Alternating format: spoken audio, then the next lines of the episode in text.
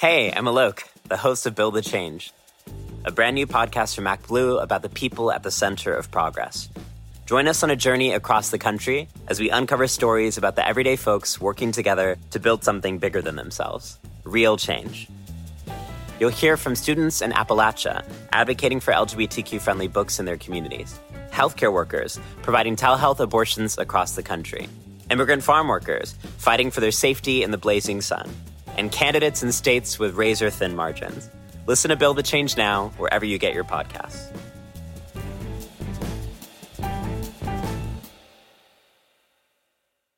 I'm Sandra, and I'm just the professional your small business was looking for. But you didn't hire me because you didn't use LinkedIn jobs. LinkedIn has professionals you can't find anywhere else, including those who aren't actively looking for a new job but might be open to the perfect role, like me. In a given month, over 70% of LinkedIn users don't visit other leading job sites. So if you're not looking on LinkedIn, you'll miss out on great candidates like Sandra. Start hiring professionals like a professional. Post your free job on linkedin.com/people today.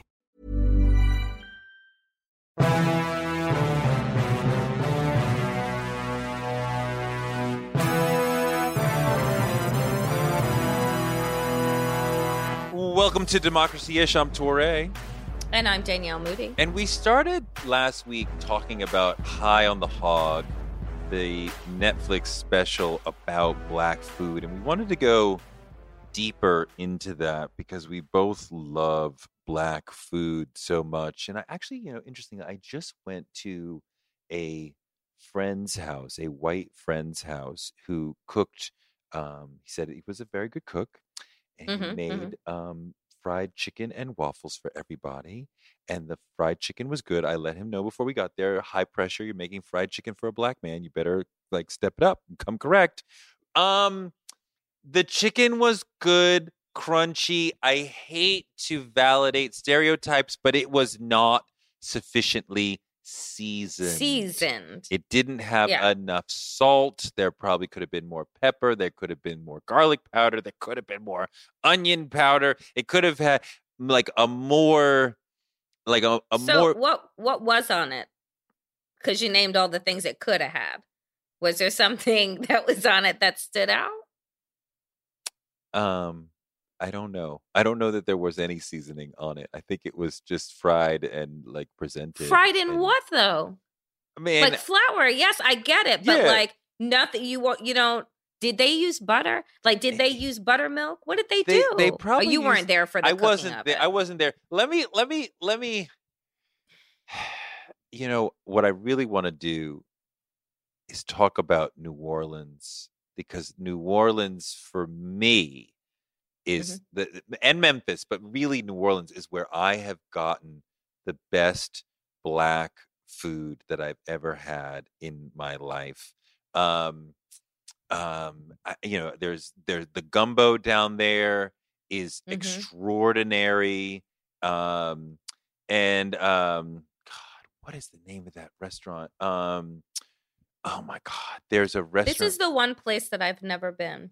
Oh wow, that I, I mean, like to, that I do want to go only for the food, only for the culture of it. you could have um um an amazing just like food tour. We went to this amazing Dooky Chase. We went to this amazing sandwich shop that the locals told us to go to.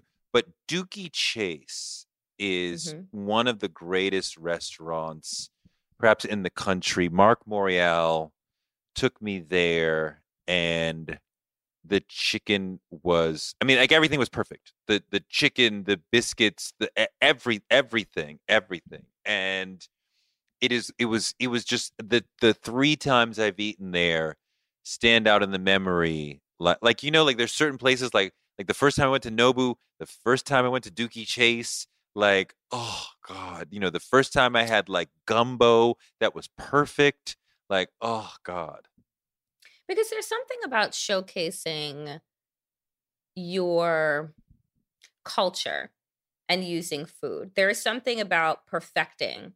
And like when you mentioned Nobu, I think about like how I've never had fish that was like cleaner. And I don't mean clean as in cleaned, but just like where it's so pure and so perfectly sliced that you feel like you're transported someplace. And I think that what's interesting with regard to high on the high on the hog is that when you watch these other food shows, right? You're often inundated with a lot of European chefs, right? Who makes the Michelin chef, who does all of these things. And it's usually largely white, largely male, very few women sprinkled in. And so you don't get a ton of, I feel like, connection to the places that you're in. And because there's not a lot of culture and ethnicity, it's just like, oh, this person is a great chef because they're French and they trained under so and so. I think the beauty of shows like High on the Hog is that you get transported to a place and there's a history that it's connected to it. And it isn't just about um, the skill of the thing because that is of course important but it's really about the story behind it right? Like when i was watching that show there's so many things about america i didn't know right? And you're learning it through the plate like you're learning it as he's moving from these different places starting in starting in benin but then moving into the americas and back again. You you felt like you were learning through eating and you wanted to go to these places and you had a different respect now as I'm walking to go look at Carolina Carolina gold rice and like understanding the history behind that. I mean, you know, I guess it's my knowledge of and I don't claim to be an expert, but what I know about the history of black food that makes it so much more rich and important to me and the ancestry that it connects me to um, slavery, post slavery, you know, the 50s, all that sort of stuff. Like it, it connects me to, you know, my grandparents, my ancestors, you know, the chicken, the collards. I mean, I think about my grandmother who's passed away, who grew up in Alabama. I think she was one of like 12 children or something like that. Um, she made Thanksgiving dinner for the first like 15, 16 years of my life. We would go to her house in in New York, in Westchester, and she would make the dinner. And her biscuits were the thing that I really remember. I mean, like she had this amazing turkey gravy that just made every turkey taste amazing. But the biscuits were just so perfectly fluffy and yet crispy and yet like the perfect warmth and I, it was always like about those biscuits, and it's a side piece, but it's so central. And you know, it it I felt this connection and this transportation to Alabama and where she mm-hmm. had come from, and whoever she had carried those recipes forward from. You know, what I always find really interesting, particularly when I travel, is that the things that I always want to try it seems that in every country they're like, oh, well, that's the food that like the workers eat or the peasants eat or like these people eat. But like you should also try X, Y, and Z. And I find that the foods that have made it um, into a lot of our everyday life are foods that were considered like working food. And when I think about black, like black American food, I think about like how little folks had to make something so delicious right? Like you think about like how little how little you were given and how much you were able to make with it. Um and it's just i i don't know there's something really beautiful about that. And i think too when you're talking about like particular item that transports you so my family as folks know are, is jamaican. And so when i think of black food you know I think that you have like there is it's very expansive because for me, black food is Jamaican food. Whenever I smell it walking around in Brooklyn or I'm home with my family, it just brings back all of these memories. Um and like all of this history like how did you learn how to make this and it's a way to kind of take a journey with family that is really important and exciting and that's what i felt like watching this show it's like you're taking this journey with like the entirety of the black community and you're all getting to experience this thing that we have different attachments to but as a collective and like the history that was taken from us is exactly what makes the show so special is them bringing it back right? Like we all have these oh we love macaroni and cheese we love fried chicken we love this and don't necessarily know why each of our families make these things uh, and i think that the way that it's presented here yeah, it's just like the connectivity that you've been missing. I've spent a bunch of time in Jamaica and I love Jamaica so much.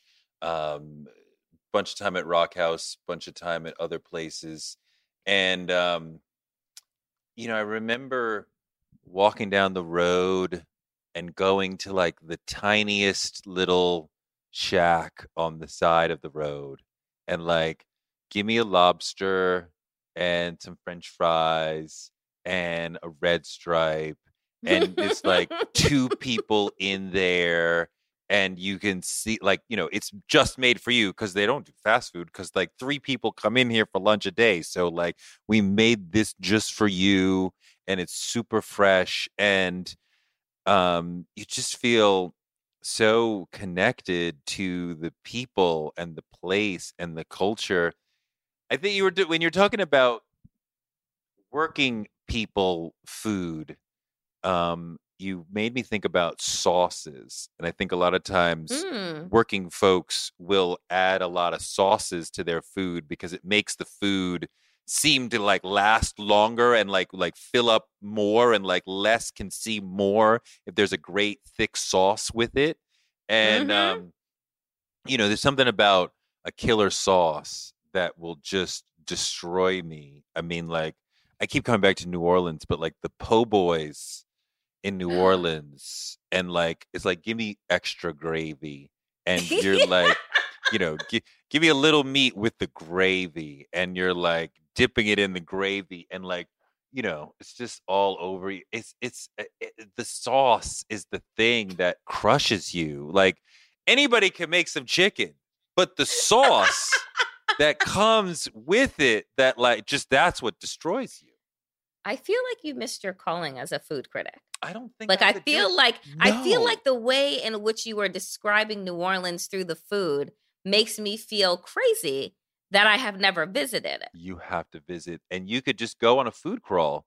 and just go to the gumbo shop and then the fried chicken shack and then the this and the that and Dooky Chase and whatever and just be so happy. Memphis is also extraordinary for great great food. I went to a great fried chicken place in Memphis that cuz you know like it, it yeah okay fine it's up to you but like you know if it's too crunchy it's too much right but if it's not crunchy at no, all no, you can. I love a good crunch. no, I love it. I, I want I want some crunch, but not too much crunch, right? Like there's a midpoint where it's like this is the perfect crunch, right? And like you you have a you have a you, when you have a duality of taste going on, so you crunch the the the outer, but then the chicken is cooked, so it like the so you get the two different textures at once. That's right because if the outside is too soggy, it's not enough.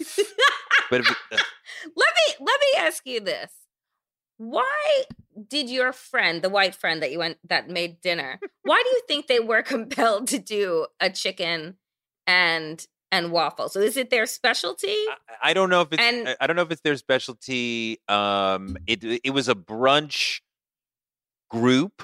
Like we were coming together around a brunch time on a Sunday. So like you know, it made sense to do some chicken and waffles. I guess this person felt, um, you know, uh, very confident. Sort of like, and I can serve did this happen to be last saturday was it also on juneteenth or- no, it was not. No, no, it not on Juneteenth. not on Juneteenth. Let me tell you, one of the great places to experience our cuisine, and I brought this up last week. I know, but the National Museum of African American History and Culture. Mm. I mean, like the history section is amazing. You know that, like the the rest of the museum is amazing, but the food court. They did not skimp a detail. If memory serves, there's four different regions of of black of African American cuisine that are highlighted and there's so there's four different stations where you can go and like multiple options within them so you get the full range of like southern mid-atlantic um God, what are the four regions i want to look it up and make sure i get it right um i know that's what i'm doing 'Cause because i wanted to because i know it um it's i mean like you have like if you're gonna go there you have oh here we go. If you ever to go there, you have to spend some time um on the in, in the food court because it's a it's an important part of the whole situation. Um, Let me ask you something. Do you think that there is something that white Americans are particularly connected to as it pertains to food that had like is is there is that what also makes black people so incredibly extraordinary because the food is Well- so embedded in our culture See, and I that mean- and this is the thing that is that is a, a dividing force for us I- is that there whiteness is a construct there's no culture there so there's nothing that they're yeah, no, I think the answer is sort of embedded in the question, in that, uh, you know, which we've talked about before, that whiteness in terms of culture is not equivalent to blackness. There is no white culture.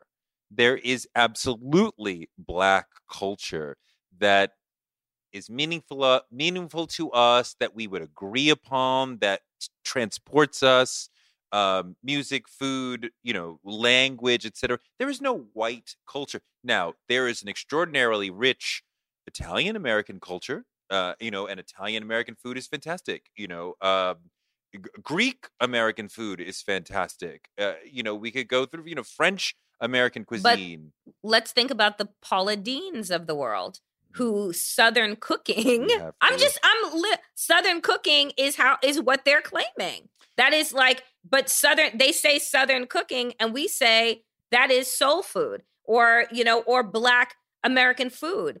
And they're like no this is this is southern cooking and they're that would be considered what they're claiming. I don't know. I am not a food historian, okay? But I, would throw down that there that 99% of what we know as southern cuisine comes Mhm. from black people. And that Yeah. number may be low. So I mean, even that you have the face of a Paula Deen creating something you're making black food. You were taught that by black people. Surely you know black people who do it better than you. Eh, You know, you're just a white face presenting black cuisine, but like it's it's all you know. Colonel Sanders was presenting black cuisine. Now wait, now wait. Do you, do you eat fried chicken or you're a vegetarian? I eat fried chicken. So which is better? Mhm. KFC, and I know we're in the fast food realm, right? I get that, but KFC or Popeyes? Popeyes. Really? Popeyes Yeah. has more crunch, but I used to be addicted to KFC. I'm so KFC, like I get that they came out with the, you know, they have like they're extra crunchy and all of those things. And but anytime I th- even when I think about the the KFC just sounds soggy. Right? Like the soggy chicken. Like See, that's if- if- what see I if it's conflate old, with and by old I mean it's been sitting on the rack for ten minutes, then it's going to have that sog. But if you say this is how ridiculous I am, if you ask for it from the hot chest, then it will have a little more crisp to it because it's newer and it's being kept warmer. But yes, Popeyes is better at the crunch. Po- uh, KFC is more. it's better at all of it. The crunch, the seasoning, like every like all of it. The crunch, the seasoning, there is no real comparison So this is one thing that's been going around on the Twitter. Olive Hmm. Garden, and we're a little out of the realm of black culture with this one, but Olive Garden versus Red Lobster. Um, I'm gonna say something that probably is gonna make me come off bad. But I couldn't tell you the last time that I was in fucking either of them. And so that being the case, um, I don't live in a chain restaurant district. It would be unfair of me to pass judgment. Maybe they have expanded in their palate over the last two decades. Uh, fair in New York, there's a lot less of that. Um, in Brooklyn, we definitely are not inundated with that. There's more individualistic stores. Um, although, you know, my mom lives in Boston. I have been to Olive Garden. I have been to Red Lobster. Red Lobster is superior. Look at Touré, he's just like us. I have support. Oh, I have suburban culture in me, not just New York City. I don't oh, just New oh, York City, fly to Jamaica, fly back to New York. I don't know nothing about the suburbs. I'm Danielle. I'm too good for the I grew up in I've the suburbs. I've never been to the mall. But is I'm that- a is- city kid. But is strip call is strip mall considered suburban culture? Absolutely. Like is strip mall food? I guess that's suburban Absolutely. culture. Absolutely. That sounds terrible. Maybe that's why I left. I'm not saying it's good. I'm saying it is what it is. Okay.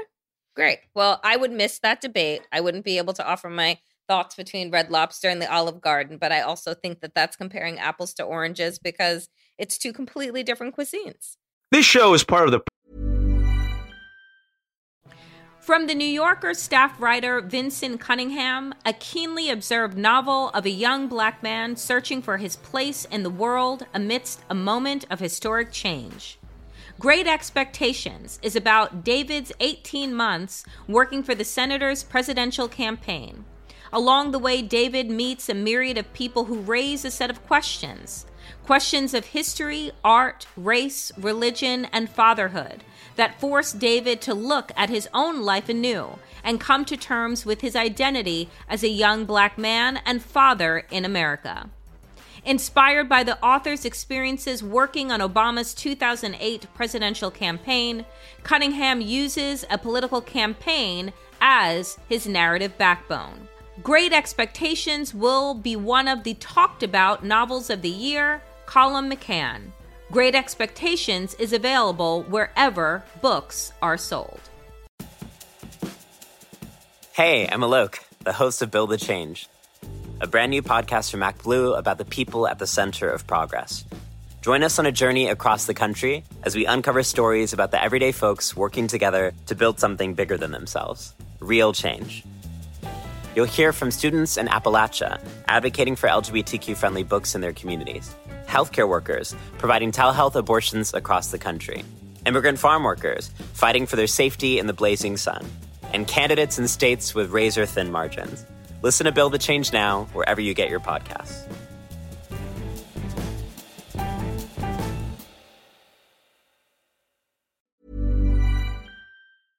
Democracy Podcast Coalition. The midterms are coming, and it's more important than ever that we protect and fix our elections. We all know that our government is broken. Politicians spend more time working for themselves, their big donors, and their political party instead of for us. We as Americans have had enough of the corruption, partisan bickering, and gridlock. Look, I get that all the nonsense makes you want to tune out, but I'm here to tell you there's reason for hope. Our political system is broken now, but we can fix it. That's why we've partnered with Represent Us, a nonpartisan grassroots organization that has helped notch more than 160 victories to improve our elections and give power back to the voters where it belongs. Right now until November, there are many, many ways you can get involved. Represent Us is working in cities and states to pass good government policies like ranked choice voting, and they're also recruiting folks to help staff the polls. Let's protect our elections now and for generations to come. Visit represent.us slash pod to learn more.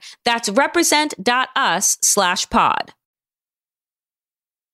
My grandmother used to make the best mashed potatoes and and it had some lump and texture in it and some skin in it, right? So like like like like you you could grab it with a fork, you know. Like if you grabbed with your hand, it would sort of Shouldn't you be able to do that? well, some people make it fairly soft, so if you grabbed it with a fork, it would slip through the slats. So you need a spoon for it. Some people, right? If it's too soft, if it's too like sort of mixed, right? So it becomes like like mush, like the consistency of like baby food. But like when it's like thicker, it's like oh, that's the best. But you you can hundred percent tell the difference between white people and black people because white people will serve you mashed potatoes and without gravy, and they're like, "We can can you just eat the mashed potatoes?" I'm like, "So you have mashed potatoes without gravy? Like what? How did how did that happen?" I just, it probably shouldn't. Shouldn't happen. it shouldn't happen. It shouldn't happen. That shouldn't happen. I think that that, I don't know. I, yeah, I, no. Baked potato. You prefer a If baked you can't- potato to a no, no, mash? no. If you are not going to do the proper pairing, that is like a peanut butter sandwich, right? You want peanut butter and jelly. So mashed potatoes, one would assume gravy. If you cannot indeed make a gravy, and I feel like I'm doing a law and order defense. If you cannot afford a gravy, then one will be One will be provided, you. No, to you by the but- court. by the courts. No, then you should just microwave a baked potato and give that to people. My God, that takes an hour. Microwaving a baked potato. It takes eight minutes. I don't know what kind of microwave you're using. An eight eight minutes. What are you talking about? We put it in the oven for like it takes like an hour for it to get yes, ready. in an oven. God, eight minutes. Why do you even have a microwave? What is wrong with you? A microwave? My God, your stomach must be. I pity your stomach. A microwave. My goodness. What are you, Amish? Are you like, do you not use electricity? We have a toaster oven and we take our time with the food. I mean, oh, like, look at you important. slowing down. How wonderful. Yeah, I'm glad you have all the time in the world to make a potato. You don't Some have of us, children. you know, Why are are you fighting rushing for? oppression. What are you rushing for to get back to woke AF? I got another show tomorrow. Oh my god, we gotta get through this lunch fast. So get back to woke AF. Ah! Yeah. There's no mo- mommy. Make me, mommy, mommy, mommy. What Oh kind God, of will you shut the episode will up, this- mommy? And no parent has never thought, "Shut the fuck up." You may not say it, but you've thought, "Shut the fuck up." oh my God. It's real. Struggle's real. It is not. Struggle's real.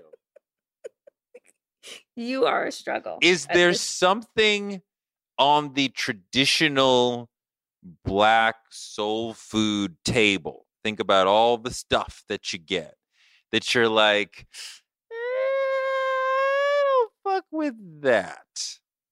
I don't love everybody's collard greens. I don't like Girl, collard greens as a my green. mind. I don't want anybody's collard greens. But I also don't, I just don't, I don't like them. I don't like them either. I don't like collards at all. I don't feel hurt. I think they I taste like dirt. I will go on this show, uh, just continue on. I wouldn't go that far, but I was 100% thinking of collard greens, and I'm like, I will always pass up your collard greens. Like, it's just, it's not happening. I'm not putting it on my plate. I'm not going to pretend. Because if it, it's not something that if it's a little bit bad, like it's still okay, it's not pizza. It's like if it's a little bit bad, like you want to vomit. it's wow, not a risk it's worth. not. it's not a risk worth taking. It's not, It's not a risk worth taking. Not a risk worth taking. Wow, wow. I'm not big on mac and cheese either. Are you a terrorist? this is the second time today I get called a terrorist. I I don't know what else did the- you say that sounded insane? well, Marc Lamont Hill was was killing me for hating on his 76ers and the big L that they took, but that's a whole nother story. Um yeah, I don't know. It's so I don't know. Delicious. Oh, noodles that hold both milk and cheese and cr- the You know what's weird about me? creaminess and I the levels of cheese and flavor. I That's a black. That is a black soul staple, No, and people have competitions for this. 100%. Like, and it's a serious thing. I love um rigatoni bolognese, right? Italian dish that is just when it's done right, it is just perfect. I, the first time I went to Italy, they made that for me, and it was like this is heaven on a plate. And it's and it's creamy and it's meaty and it's just everything. Mac and cheese is its cousin, and I'm like, eh, I don't know. Mac and cheese is not its cousin. How's it not? It's a noodle dipped What in kind of sauce. comparison are you making What are you talking between about? macaroni cheese and a bolognese? Yeah, what I mean, like, there's no meat obviously in the mac and cheese, but how are they not cousins? They're, they're both noodles with stuff with cr- cheese or cream on top of them. It's just, and, and usually you put cheese on the bolognese. Why don't we throw in, you know, like a lo mein as well and say that that's really kind of like macaroni and cheese's cousin? Do you see how ridiculous that sounds? That's how ridiculous this Well, comparison you sound sounds. ridiculous all the time, but I don't see how you're saying mac and cheese and rigatoni are not similar. And I'm just saying I recognize that they're similar, and one I would like travel for. If you said that they make really good rigatoni, I'm like, okay, I will drive two hours to try that. And mac and cheese, I'm like, I don't know, I'm good, I'm good, I'm good. I don't know, just me. I'm weird. You are, and I think that you're going to have less friends after this show. You, you didn't have to agree with that. And you might have less friends after the show. I mean, I I'm pretty sure people will judge the collard green remark. oh no, I'm pretty Oh- sure. Oh no, I meant one less friend. I don't know about the people out there. They seem to love you. Yeah, I see your comments. Their comments are always, Danielle, you're so on point. Danielle, you argued that so well. Danielle, you speak for the people. Touré was there also. Like, I see you. I see how the Right, was tweets there go. also. They mention you. They mentioned me that Uh, I was present at the recording, but Danielle, woo, they love you. Our fans love. it's pathetic. I don't know if they will love this particular episode, but I appreciate the love, It's and I'm sorry that Touré. you know, it's it's like it's like mommy and daddy. It really is. They the kids love the little kids, Do you especially th- you ever see those- Daddy, who daddy? Where is that? Did you see those that challenge where the kids would be put in the middle and the parents were said to like walk off? First of all, first of all, first of all, and I've choose seen it. which parent they would go with? I have not watched any of those because I think that whole idea is cruel for the children in like making them in a heartbeat choose which parent they're going to run after. I think that is cruel. I think it is sad. I I I can't even watch. I I whenever I see them setting up for that, I I flick on to the next. I'm like, no, I can't watch that. It's so cruel. I mean, you're not running. They didn't get in a car, Touré, and like drive off. They like literally ran within eye shot. I mean, it, if that is the the trauma that you're worried about exposing your child, no. I mean, little Um, kids, if you little kids having a moment to have choose where do I go with mommy or daddy? Like that's a traumatic moment. so you wouldn't play this game with your children when you were I would not play the game with my children. I know my daughter would go with my wife. My son would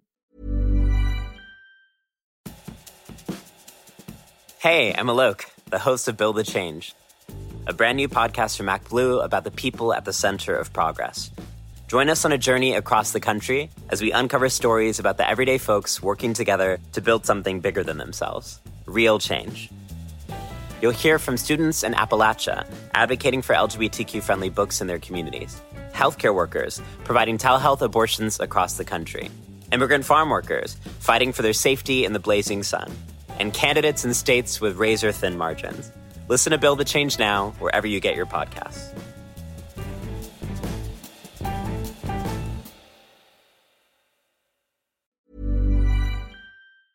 He might walk with me. He might run after her. I don't know what he'd do. He probably wouldn't run in either direction. He'd just be staring at his phone like, "Are you guys done? Can we go back home?" Yeah. Well, no, I think that kids have a natural, you know, maneuver with parents, but I also think it's not torture. I thought it was funny. It was a great challenge. And then there were So what some saying? kids that didn't choose after- either of the parents and they- like sat down. So what are you saying? That everybody runs after mom? It was like nine times out of 10. They run with mom. Yeah. She's usually the one providing the most I mean, food, a person to talk to, all the things stereotypically. Yeah. I mean, stereotypically, yes, mom is is is better able to do all the emotional labor. She's the first friend. She's the first one you bond with and get tight with, and that bond remains. And like, yeah, I fully respect that, which is partly why I don't want to do the challenge because I'm probably going to lose, and I really don't want to put myself out there like that. Did you see? I know you saw this performative white woman crying challenge. what? oh, you haven't seen this? Oh, girl. This is What? what do you on say? TikTok right now. White woman cry and make it look convincing.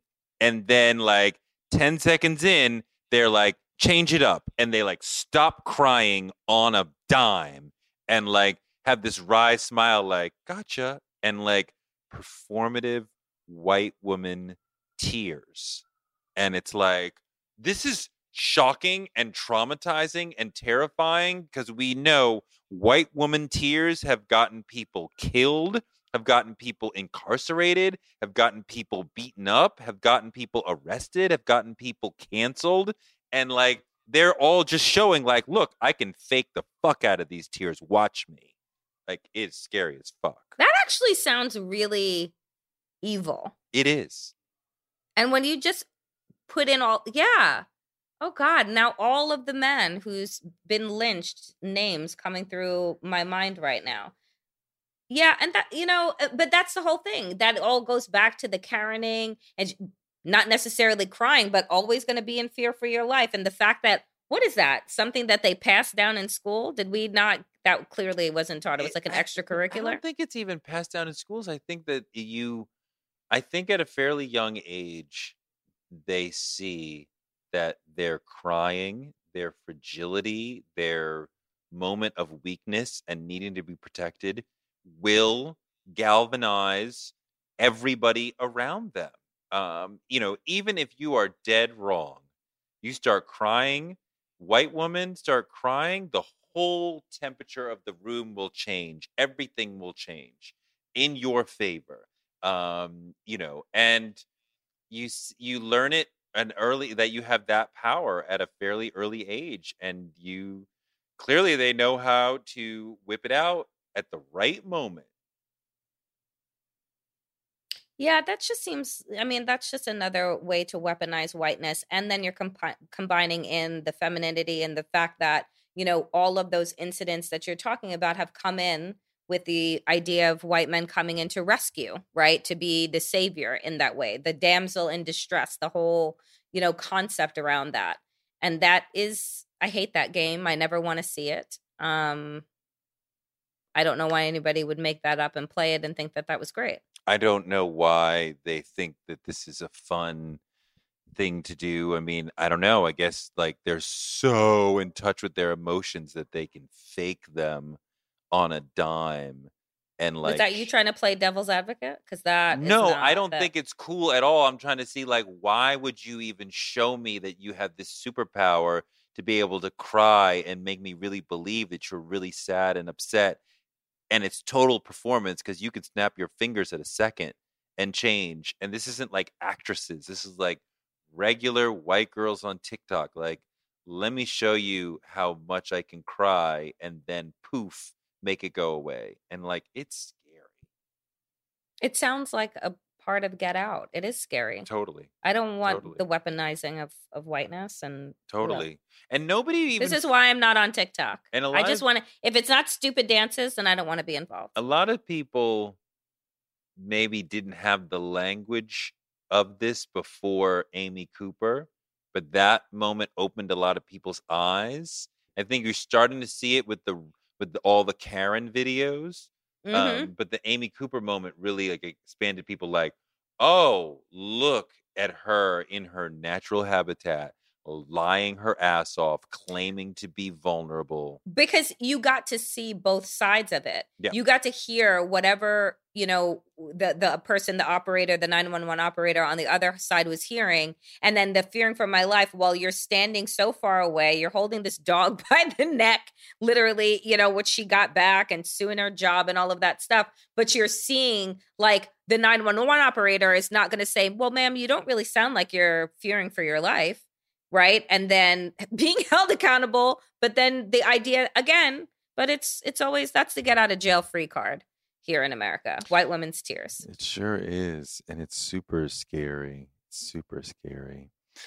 Um, thank you for listening to Democracy Ish. I'm Touré. I'm danielle moodie and this was a stream of consciousness It was a stream of conscious show, but we'll be back next week if white women's tears allow it.